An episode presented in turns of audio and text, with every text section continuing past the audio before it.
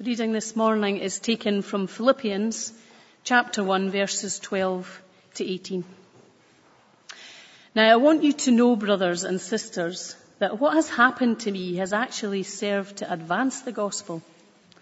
As a result, it has become clear throughout the whole palace guard and to everyone else that I am in chains for Christ. And because of my chains, most of the brothers and sisters have become confident in the Lord and dare all the more to proclaim the gospel without fear. It is true that some preach Christ out of envy and rivalry, but others out of goodwill. The latter do so out of love, knowing that I am put here for the defence of the gospel.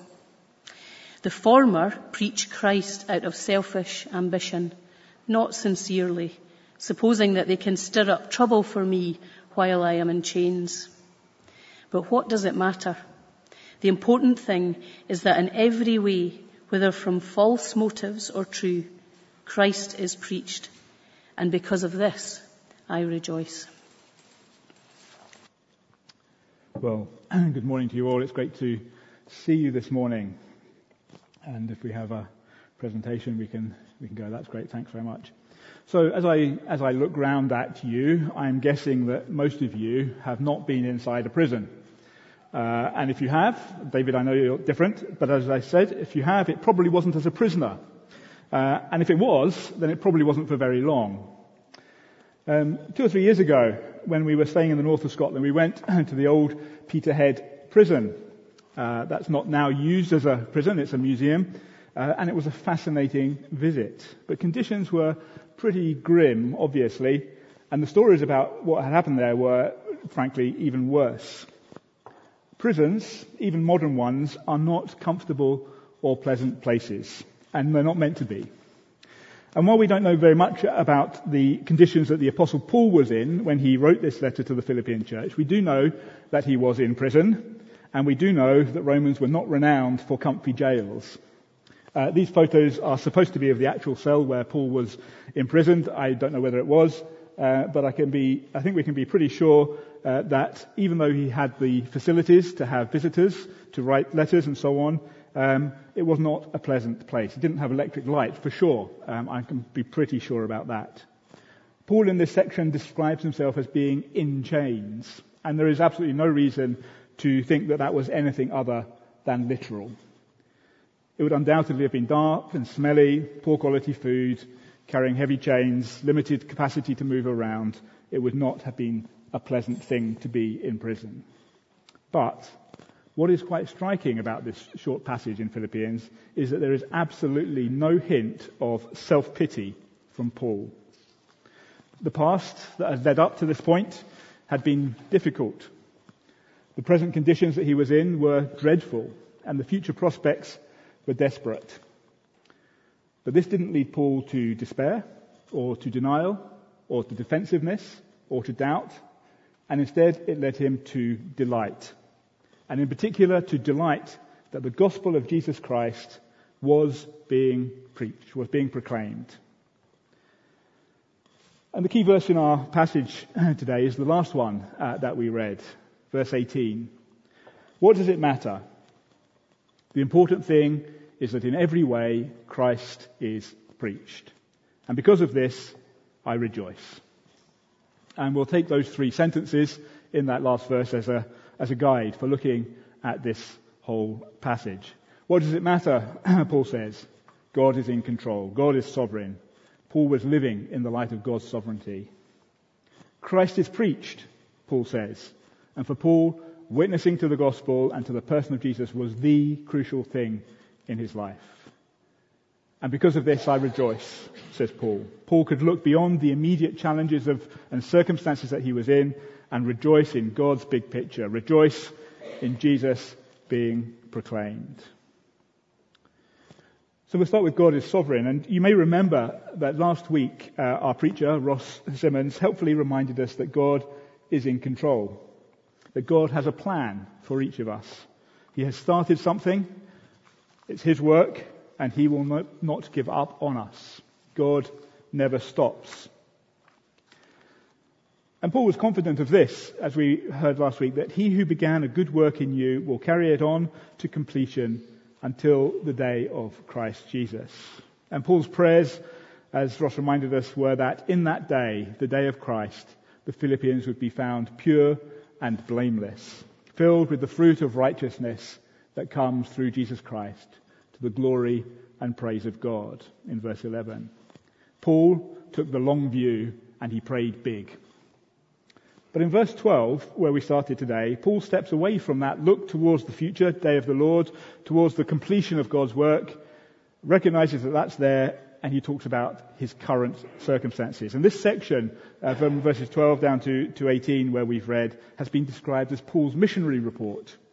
It was his report back to his partners in the gospel in Philippi. And we've had a, a, a taste of that um, this morning. We've had um, a report about what's been happening in the Middle East. And although we have taken some precautions, for example, with the live stream, and I'm not mentioning her name, she's had the freedom to come and talk to us. And we can thank God for that. And we can uh, pray, as we have done, that she will be able to continue her work without hindrance. But not all of our missionary brothers and sisters or fellow Christians in other countries are at liberty to do that. And when we were in Keswick this year, we were connected uh, live at the time to a pastor in Nigeria where a local uh, Christian family had been shot and killed uh, by the authorities. And organizations such as Open Doors or Release International have details about men and women around the world who have been imprisoned for their faith. The gospel in Nigeria cannot be preached without casualties is the headline uh, from a, a local pastor which forms the basis for Release International's report last month on a spate of killings and kidnappings of Christians in Nigeria. So the circumstances in which Paul was preaching and the missionary report he was giving were, were, were, difficult, but they are not completely different from the circumstances that many of our Christian brothers and sisters are in today. But when Paul says in verse 12, now I want you to know, brothers and sisters, about what's happened to me, he is beginning his missionary report.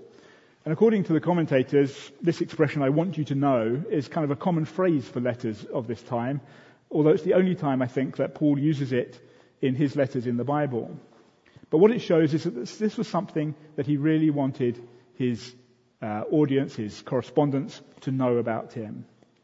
But although he says, I want you to know about me, about what's happened to me, he, what he then goes on to say is not actually about himself mainly, but about the gospel.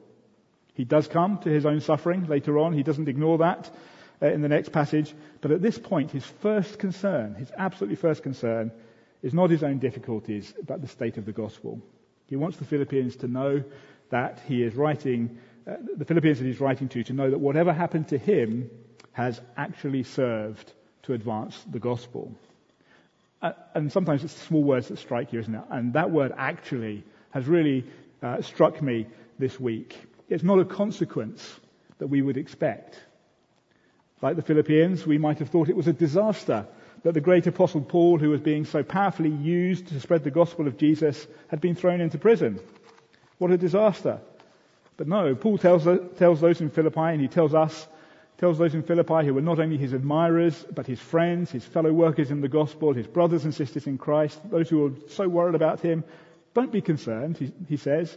Instead, rejoice. Rejoice that, that the work is being advanced, that the gospel is being advanced.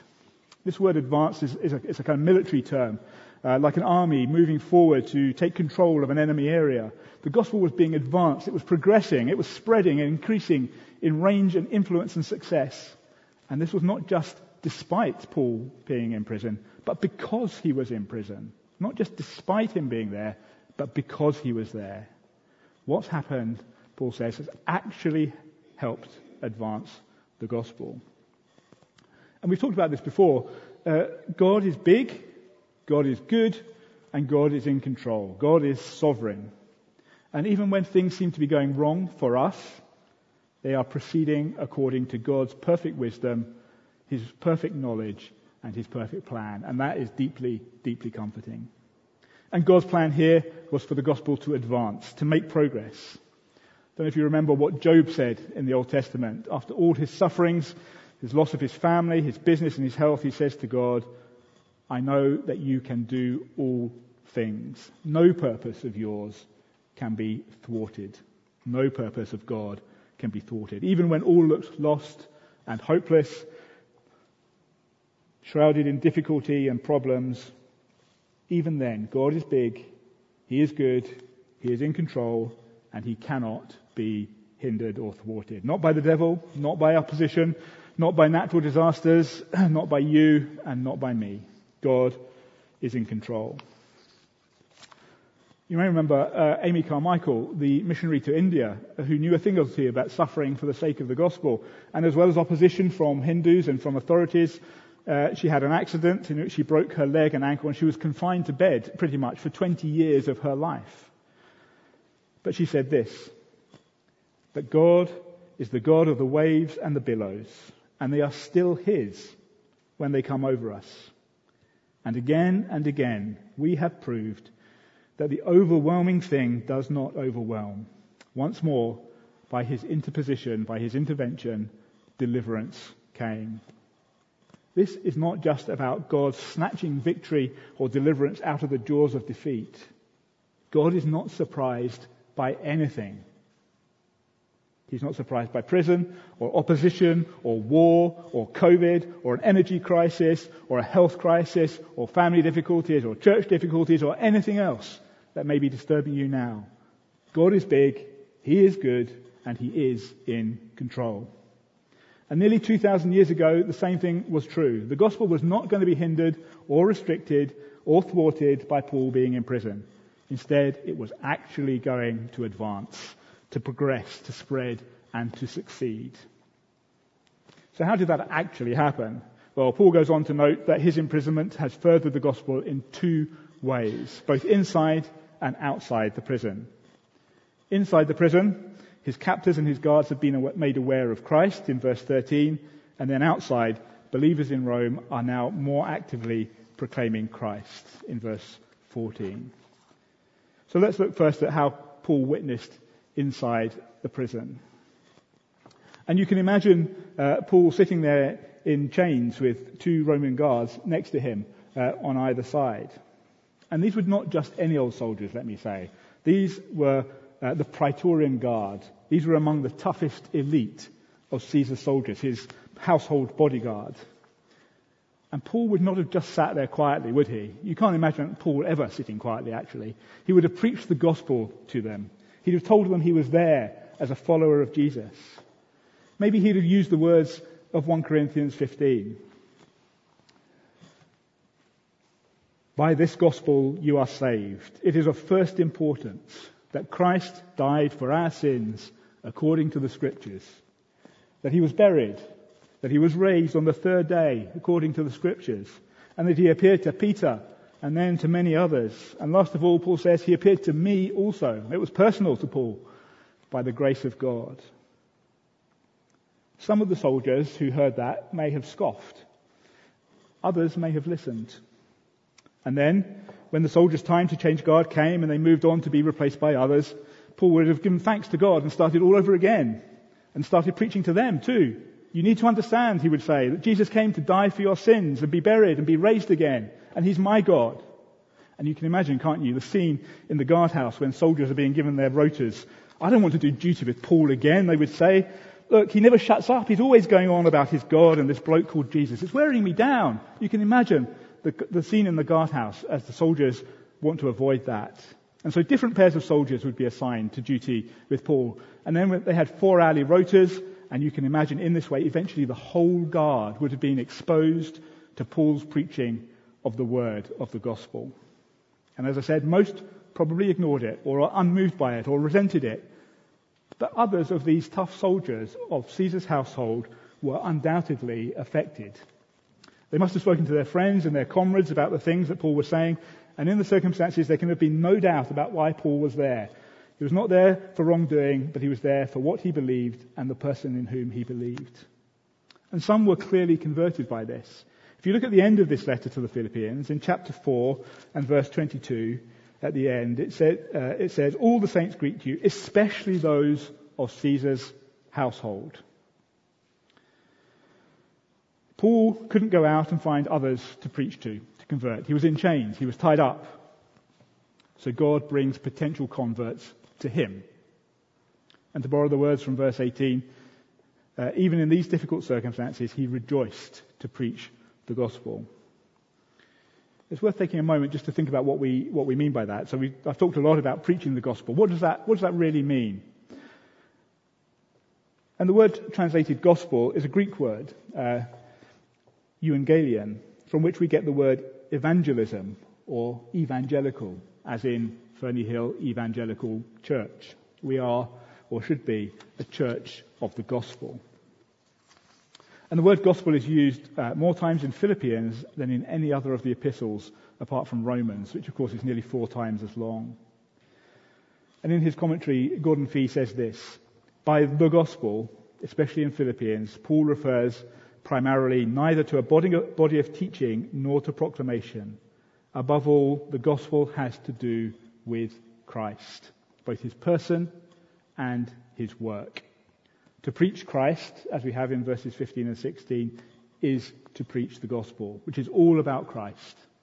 To preach the gospel is to proclaim God's news of salvation that he's effected or is achieved in Christ.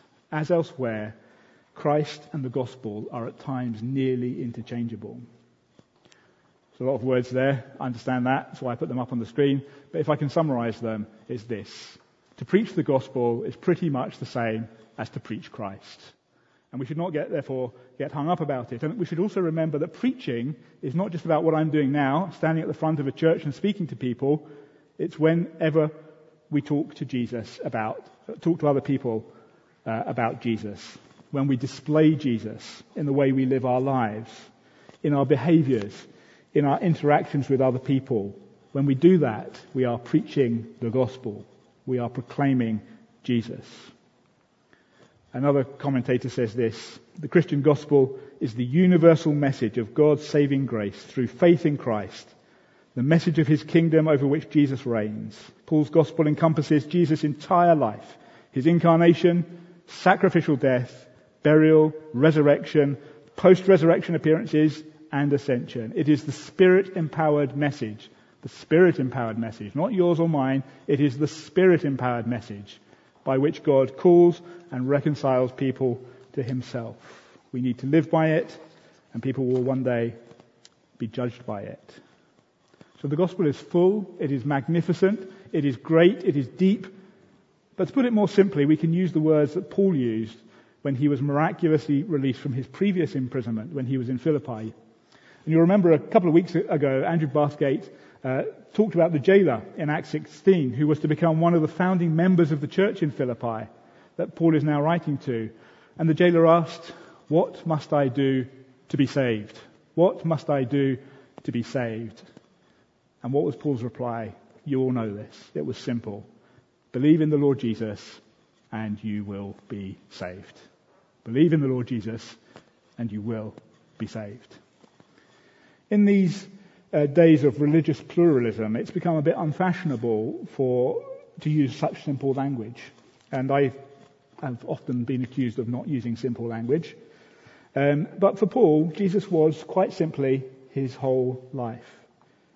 In verse 21 of this chapter, he says, For, for to me, to live is Christ. In Galatians 2.20, he says, The life I now live in the body, I live by faith by faith in who? In the Son of God who loved me and gave himself for me. Now, unlike me and maybe unlike you, Paul was not at all embarrassed by the gospel, or its simplicity, or its transforming power. He would proclaim it to the sophisticated court of emperors and to hard-bitten Roman soldiers exactly the same way. And we are to do the same to proclaim it, to proclaim Jesus in all circumstances, in what we say, in what we do, and in our attitudes and our life to others around us. So, so much for inside the prison. What about outside the prison? Verse 14. It was not just the guards and their friends who were affected by Paul's preaching. The other brothers and sisters, the other Christians in Rome, were also strengthened and encouraged by what they saw and heard. Paul was a model to them, and they saw that his imprisonment didn't uh, prevent the gospel being spread. And so they became more confident themselves in preaching. And interestingly, it says that they became confident not in themselves, not in Paul, but in the Lord. And it also says that they dared all the more to proclaim the gospel without fear. So it looks from this passage as if the other Christians in Rome mostly were emboldened and motivated by love, verse 16. Love both for the Lord and for Paul to preach the good news of Jesus more fervently as a result of Paul being in prison. And Paul rejoices in that. Obviously, he rejoices in that. We all rejoice when we hear the gospel proclaimed in that way. But then we have a little bit of a difficulty because it would seem that some, a few, were preaching from envy and rivalry, verse 15, and out of selfish ambition, not sincerely, verse 17. But what's surprising here is that Paul doesn't condemn these preachers. Even though in the next chapter, in chapter 2 and verse 3, Paul tells the Philippians to do nothing out of selfish ambition or vain conceit. But despite that, Paul here rejoices that whatever their motivations, still they are preaching Christ. And to be honest, it's quite difficult to know what's going on here, and the commentators seem not to be entirely sure either. But it would appear that these wrongly motivated preachers were still part of the Christian community, still part of the church in Rome. They were not opponents of the gospel. They weren't heretics. They maybe had a different perspective to Paul's and maybe had, had a personal dislike of him. Maybe they saw him as an upstart, a newcomer on the block. It's possible this was part of the Jewish believers coming into the, uh, coming to terms with the Gentiles, the Greeks, people like you and me being brought into the Christian fold. But whatever is happening, what's important here is to note that Paul is not condoning bad or false teaching, just bad or false motivation. And one commentator says, Paul's attitude went like this. If you preach the true gospel, I don't care what your motives are. If your motives are bad, God will deal with you, with you, but at least the gospel is preached. But if you preach a false gospel, I don't care how good your motives are, you're dangerous and must stop preaching your false gospel, and good motives don't excuse your false message. The importance of a true gospel is what is critical. And in the end, the gospel makes nothing of me, makes nothing of you, it makes everything of Christ. And you'll remember last week, Ross, uh, when he was talking uh, to us, he talked about the me, me monster. And we find that very evident in our own lives. But that's not the Christian way. John the Baptist said of Jesus, he must increase and I must decrease. Jesus is the one we are to rejoice in. And when he is preached properly, we're to rejoice in that, whoever is doing it, and from whatever motivation. And rejoicing is another word that is characteristic of this epistle that we'll see over the next few weeks as we go through it in more detail. It's used nine times, I think, uh, in Philippians. And chapter 4 and verse 4 is a key verse that I'm sure many of us are familiar with. Rejoice in the Lord always. I will say it again, rejoice. I was reminded the other day uh, of the of the old mnemonic that some of you may recall, um, setting out the route to true joy. And some of you may know this, others of you may not. What's the route to joy? Jesus first, others next, yourself last. I don't know if that rings a bell with any of you. It was uh, an oft repeated um, phrase in the household uh, when I was growing up. Jesus first, others next, yourself last. It's a simple, straightforward, pretty good guide to the Christian life. And it's really, really hard to do and to do consistently. Or at least, maybe that's just me. But it is, it's absolute truth. And living like that, Jesus first, others next, yourselves last, is how we can begin to apply this passage to ourselves in 21st century Ferny Hill. Because after all of this, all, after all these words, the question is, so what? So what? So what does this mean for you? What does it mean for me? And first of all, I think we have to go back to, uh, to God's sovereignty. The fact that God is big and good and in control. And it may be that very few of us will face the level of persecution that Paul did. But even the very low levels of discomfort that most of us uh, experience when we want to preach Jesus and proclaim Him as Saviour can make us a bit fearful about what will happen either to us or to others. But if this passage teaches us anything, it seems to me, it is that God uses what seems to us to be negative or regressive circumstances, difficult challenges, he uses them for positive purposes. It may be in your life, it may be in someone else's life, it may be for the advance of the gospel, it may be for something many years down the, right, the line that we do not know about. But God uses negative circumstances, negative events for positive purposes. So we rightly pray for relief and freedom for persecuted and imprisoned Christians. It's right to do that. It's right to pray for doors to open that they can be able to preach to others. But whatever happens, whatever happens, we can rest in the fact that God is in control. There's an old hymn, isn't there? God is working his purposes out as year succeeds to year, to the time that shall surely be when the earth shall be filled with the glory of God as the waters cover the sea. God is working his purposes out and he cannot be thwarted in any of his plans. Paul puts it another way and makes it personal, doesn't he? Nothing can separate us from the love of God that is in Christ Jesus our Lord. So the first thing for us to really grip and get hold of is that God is in control and he will achieve his own ends. The second thing, I think, is a bit of a question. And I wonder who the Roman soldiers are in your life. What do I mean by that?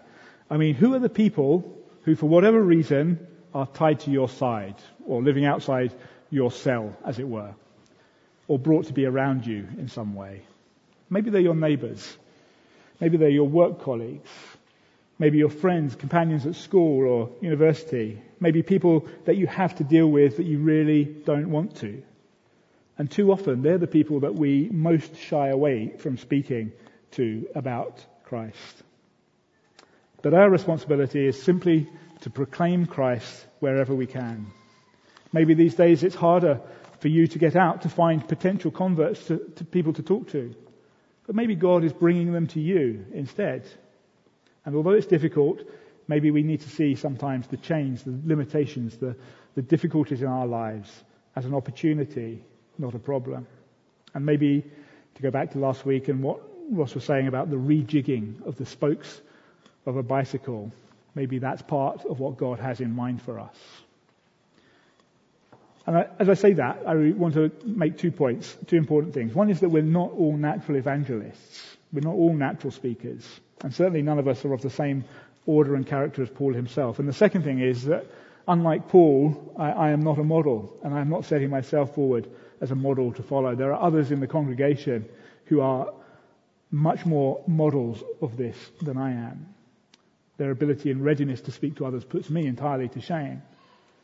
However, do not use either of these two things to be an excuse for what you can do.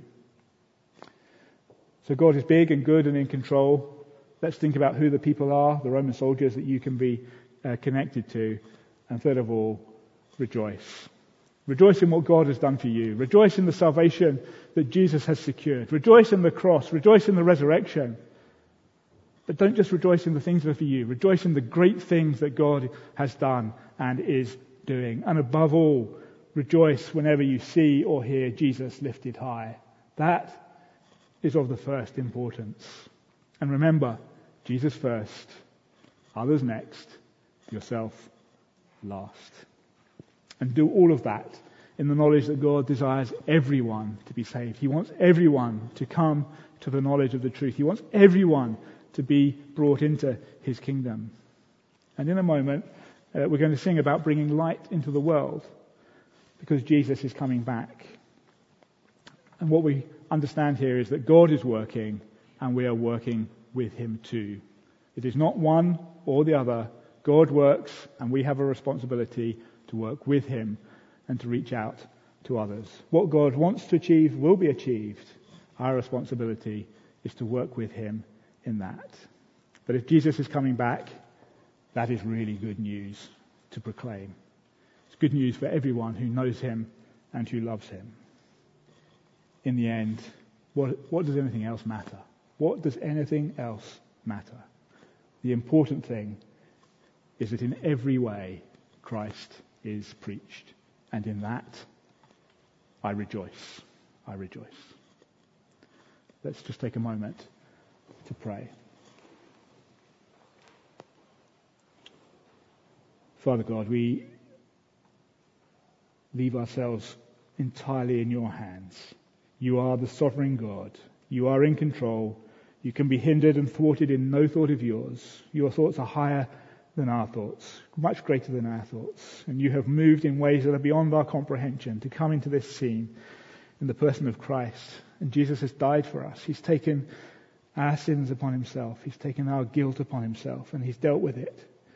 And Father, as a result, we are liberated. Help us in our liberation and in our freedom to use that to bring the good news of Jesus to others, to bring others into the glory of your intentions for them, to bring light to the world, we pray. And Father, bless the word as it's been spoken here. May there be nothing of the speaker left, but everything of Jesus.